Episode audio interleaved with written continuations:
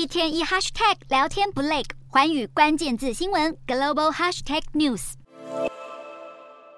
经典赛日本队二刀流好手大谷翔平张开双手欢庆胜利，不仅率队抱回冠军，自己还获选 MVP。而他头上戴的这一顶冠军战棒球帽将捐赠美国棒球名人堂博物馆，让这名日本棒球名将的辉煌战绩载入历史篇章。有趣的是，这一刻可能早已在大谷自己的预料之中。笔记本一翻开，布满密密麻麻的日文，最上方还用特大绿字写上“野球人生”。这是现年二十八岁的大谷在十七岁时给自己每一个人生阶段写下的目标清单。少年大谷梦想自己十八岁时和大联盟球团签约，二十岁升上大联盟，年薪十五亿日元；二十三岁首入经典赛日本队，二十六岁拿下世界大赛冠军并结婚，二十七岁再度入选经典赛日本队并获选 MVP，最后在二十八岁生下长子。如今大。大谷二十八岁前的梦想几乎样样成真，就只差结婚生子这一项进度稍微落后。接下来，大谷还希望在三十六岁缔造最多三振纪录，四十岁隐退，四十一岁回日本定居，六十六岁环游世界。